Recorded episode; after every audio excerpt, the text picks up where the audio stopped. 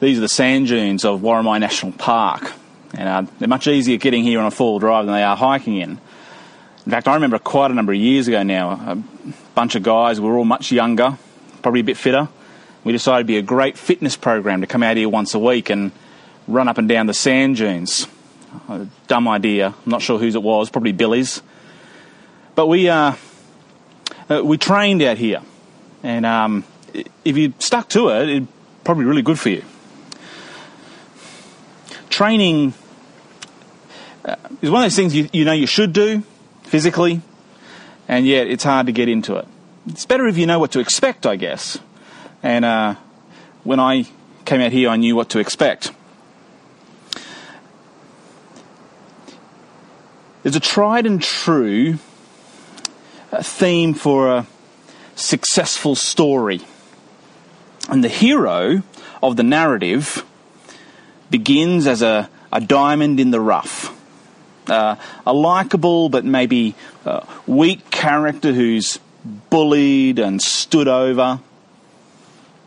And then, from some unexpected place, an older, uh, wiser mentor steps in, coaching the unassuming young prodigy into a fierce fighting machine that wins the final battle against all odds. And of all the films that have used this plot device, none have done it, at least, none have done it more memorably than the original Karate Kid, released in, I think, 1984. Young Daniel LaRusso finds himself in a new town and he's the target of merciless bullies. And then a local repairman, who just fortunately happens to be a karate master, takes him under his wing and uh, coaches him to glory. Who, who can forget those uh, sort of iconic Karate Kid scenes where Mr. Miyagi uh, instructs Daniel by getting him to repeatedly clean his car. Remember? Wax on, wax off. I was hooked. I spent the next five years after that movie, I reckon, trying to perfect that infamous crane kick at the end of the movie. Uh, I, I practiced it. I trained for it. But Mr. Miyagi's training techniques were unusual, weren't they? And the inexperienced Daniel just couldn't quite see how these were preparing him to be victorious in his final fight. And as we've been going through the book of Jude, I think that in a similar way, Jude has been instructing us in unusual fighting techniques. He's been asking us to contend for the faith, but the way that he's done it maybe is a little bit surprising. It, it's cut against the grain of the sort of combative culture that we living in right now. So I want to do a little review before we get into the passage that we're looking at this week. Uh, let's remind ourselves what it is that we're contending for. The first thing to remind us is that, well, we aren't contending for our religious liberties or our spiritual preferences. I think Jude makes that quite clear. But what we are contending for is the integrity of the gospel as it was passed down to us from the very beginning. And so we read in Jude 3 and 4 Dear friends, although I was eager to write to you about the salvation we share, I found it necessary to write, appealing to you to contend for the faith that was delivered to the saints once for all. For some people, who were designated for this judgment long ago, have come in by stealth. They're ungodly, turning the grace of our God into sensuality and denying Jesus Christ, our only Master and Lord. Jude then gives us his first fighting technique. And it's this know your enemy. He outlines the type of character that we should watch for in these people who have slipped in. Outsiders, remember, who look like insiders. And he spells out the type of behavior we need to be on guard against from these wolves in sheep's clothing. Namely, they distort grace to support their love of sin. And they deny the lordship and the mastery of Christ by pursuing their own agenda. And then our second lesson came as Jude instructs us that we contend for the faith by recalling truths from the past that will aid us in our fight in the present. He says that sin is serious, and so we should seek godliness.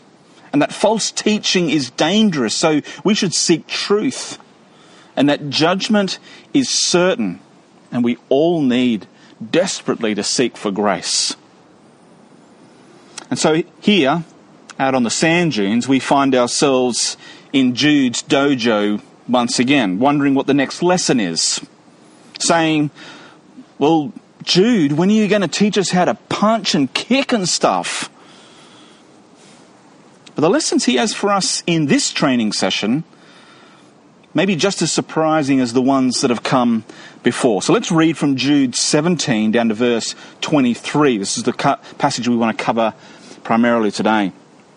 It says this But you, dear friends, remember what was predicted by the apostles of our Lord Jesus Christ. They told you. In the end times, there will be scoffers living according to their ungodly desires. These people create divisions and are worldly, not having the Spirit. But you, dear friends, as you build yourself up in your most holy faith, praying in the Holy Spirit, keep yourselves in the love of God, waiting expectantly for the mercy of our Lord Jesus Christ for eternal life. Have mercy on those who waver. Save others by snatching them from the fire. Have mercy on others, but with fear, hating even the garment defiled by the flesh. We need to remember biblical truth. That's the first little section I want you to take note of in verses 17 down to verse 19. And here's the first lesson that it holds for us trust that character will always reveal itself. That's, that's the next fighting lesson that Jude's giving us. That's how he's going to ask us to contend for this faith, is to simply trust that character will always reveal itself. And he does that primarily in two ways. First way, in verses 17 and verse 18, he begins by positively saying, Listen, we can trust the teaching of the apostles. We contend for the faith by simply trusting God's word. Period. We, we foster a, a type of posture of dependence where our default response is listen, if God said it, I believe it.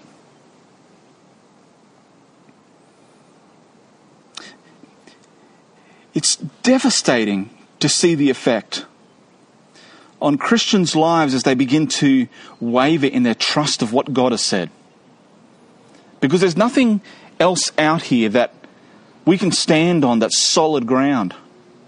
In fact, if I left this camera here long enough, you'd see these sand dunes shift. They're moving all the time. Right now, they, they look pretty secure. But if you're here on a really windy day and you stand still, you can actually see them creep. Just bit by bit. Just in front of me, there are the tops of trees that were covered who knows how long ago just now starting to creep out of the ground again. When we don't stand on something secure, everything else shifts. Nothing can be trusted. And so we begin by contending for the faith by starting in its firmest foundation, where we say, if God said it, I believe it. And Jude reminds us we can trust what the apostles of our Lord Jesus Christ said. We can trust what they've pointed out. We can trust what they've even predicted in this case. So we can trust that character will always reveal itself, both for good and for bad. Because he goes on in verses 18 and verse 19. We can also recognize the character of the false teachers. They might look like insiders that have come from outside. They might appear like sheep, he says, but you can pick them if you watch carefully. If you stand and, and pay attention, character will always reveal itself. He makes three observations about them. He says they're sensual, meaning they have their own pleasure in things. It's very different to how Jesus asked us to live, where we seek the good and desire what is best for others. These people will always look out for what suits them. They're also sort of people that no matter where they go, division follows them. I've seen them move from church to church, maybe, and their complaint is, I don't know what it is. All these people, they just are always you know, disunity and there's division, and, and you've got to start to wonder if that's the common denominator, where the problem really lies. They look out for themselves, they cause division, and ultimately, Jude says they don't possess the Spirit of God. They might act they might act the right way. They might talk the talk. But again, if you watch long enough, do they walk the walk? Is there something regenerated inside of them? Are they a new creation? Jude says, no, they're not character will always reveal itself. That's our first fighting lesson. Look for character, both of those that we can trust and those that we must beware of. Here's the second lesson from verses 20 down to verse 21, if you want to mark it off. Basically, he says, listen, if you want to contend for the faith, you need to stick to your strengths. And he gives us a bit of a spoiler alert, a hint. He says, those strengths, they're not found in you. The way that he says it is remain in God's love. He does that in a couple of ways, so let's move it through. First key phrase that you'll notice is build yourself up in the faith, which is quite a curious phrase. Particularly for those of us who are very familiar with the gospel and who love the grace of God found in Christ because we're so often prone to saying, listen, God has done it all. But here, Jude sounds like, hey, listen, you build yourself up. You build yourself up in the faith. So let's firstly make it really clear what this doesn't mean. This isn't, um, let's use David as an example. This isn't David. Just a few minutes before he steps out into the valley floor just moments before wading into battle with that Philistine champion, the giant Goliath. We, we don't see David standing on the sideline going, Come on! You got this, David. Uh, am I ready? I was born ready. David doesn't do that. In other words, Jude isn't saying that all you need to do is to give yourself a suitable spiritual pep talk. So, what is he saying? Well, firstly, I think he's already been telling us how to do this. We build ourselves up in the faith by identifying where our faith comes from. And we're not the originator of it. Romans 10:17 says, "So faith comes from what is heard, and what is heard comes through the message of Christ. we can't build ourselves up in something that didn't originate from us. We need to go back to the source. And that is exactly what Jude has already been telling us, hasn't he? Wasn't that today's lesson number one? Trust the Word of God. Trust what the apostles have told us. So, the first way that we build ourselves up in the faith is to root ourselves deep into the authority and sufficiency of God's Word. But then he says, we pray in the Spirit. Again, let me make it clear what this doesn't mean. This doesn't mean that you're required to pray in some sort of unusual or secret way or using some type of spiritual language or pray in what is often referred to as tongues. Now, I'm confident that this is not what Jude means. It's not what he had in mind. Because this letter is addressed to every Christian. Which means every Christian should be able to follow and put into practice what Jude has asked us to do. So we need to ask ourselves does every Christian, every single Christian, have the ability to speak in tongues? I'm not even going to get into the debate as to whether or not those types of gifts, uh, the sign gifts, which tongues are included, are uh, appropriate for today, or did they finish in the first century or not? You can come and ask me my thoughts on that on some other occasion if you like, but What's important to see here is that when Paul is talking about this in uh, 1 Corinthians, it's important to see that Paul makes it clear that there are various spiritual gifts, and they were given to various Christians as the Spirit saw fit to do it. And that tongues was a gift given to some, but not all. If Jude was saying that to pray in the Spirit was to pray in tongues, then some people, it would seem, would have been able to follow his instruction, and others wouldn't. So, what does it mean? Quite simply, it means that we're to pray in accordance with the Spirit, in line with the Spirit. It's, it's we pray in alignment with what the Spirit is praying. We pray in the Spirit just as we would walk in the Spirit. So in Galatians chapter 5, when Paul writes that letter to the church, really struggling to figure out what does it mean basically to live in the light of the gospel. He says in Galatians 5:22, "But the fruit of the spirit is love, joy, peace, patience, kindness, goodness, faithfulness, gentleness, self-control. The law is not against such things."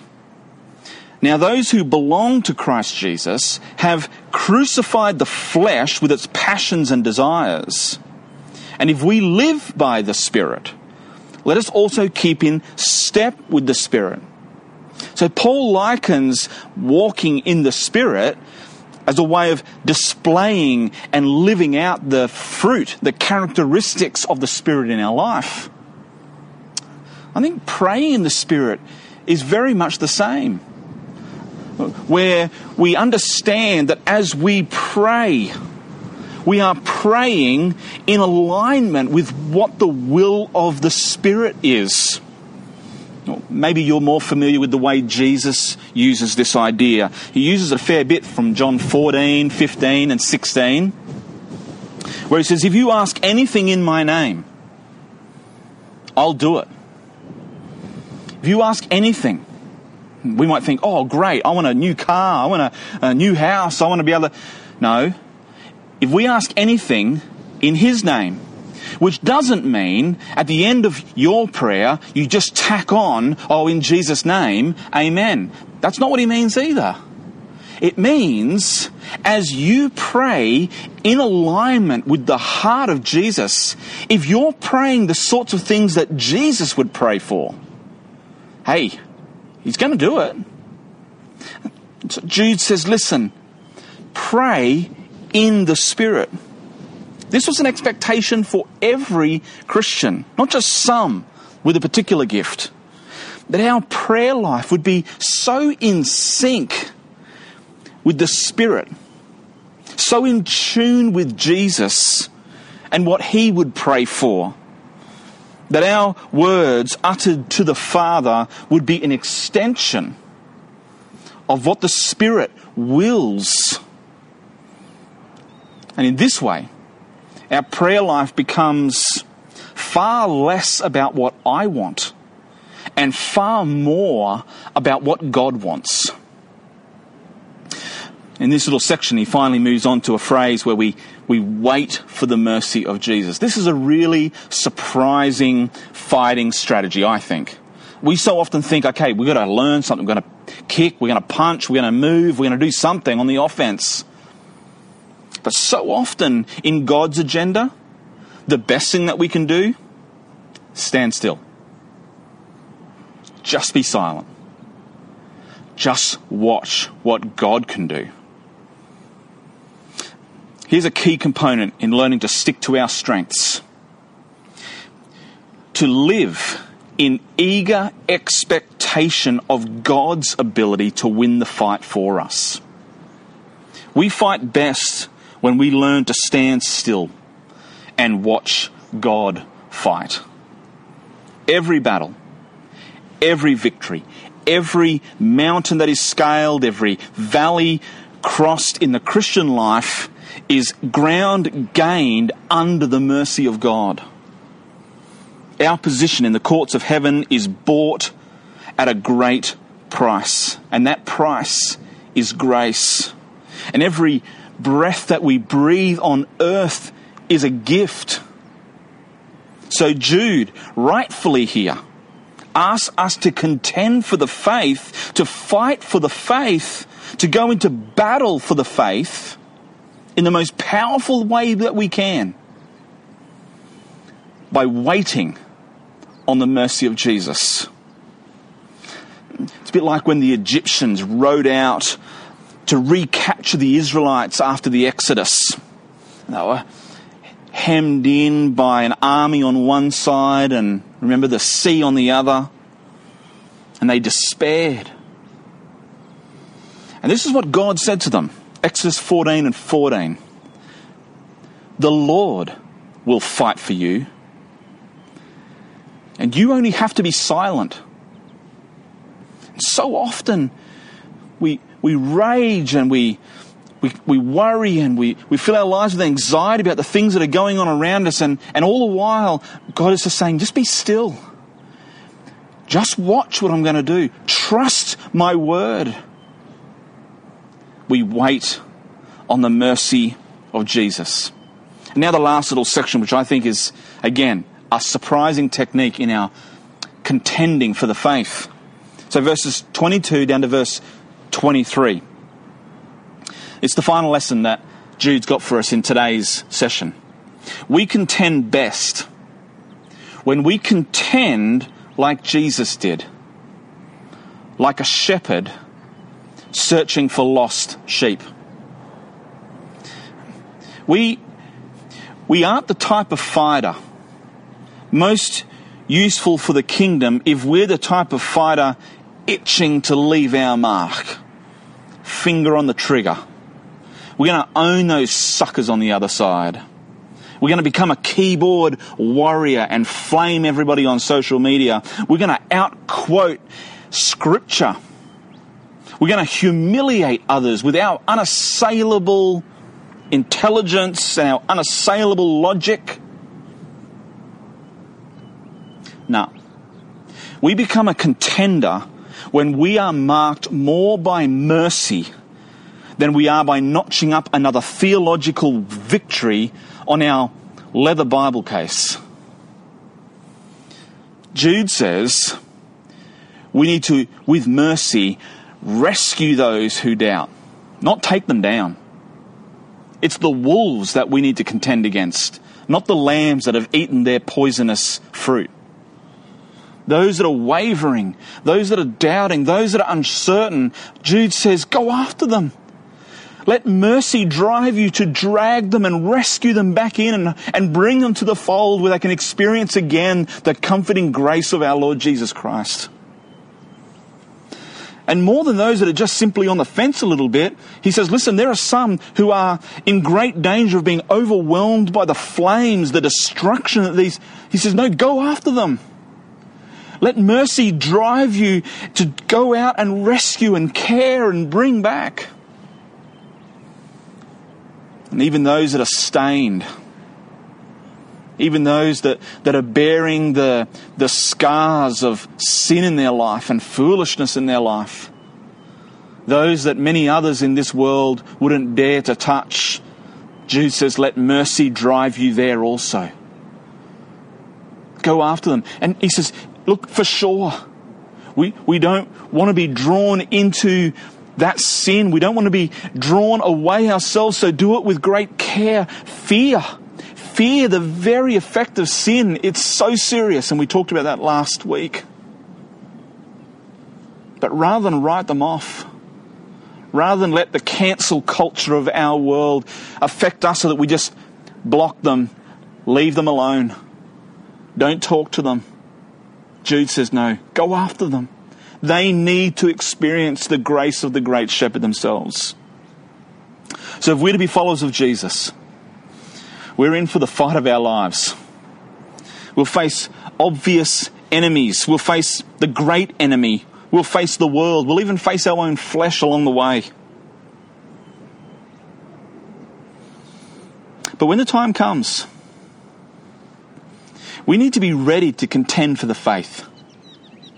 Not like the world contends, not puffing up our chests and, and dragging others through the mud.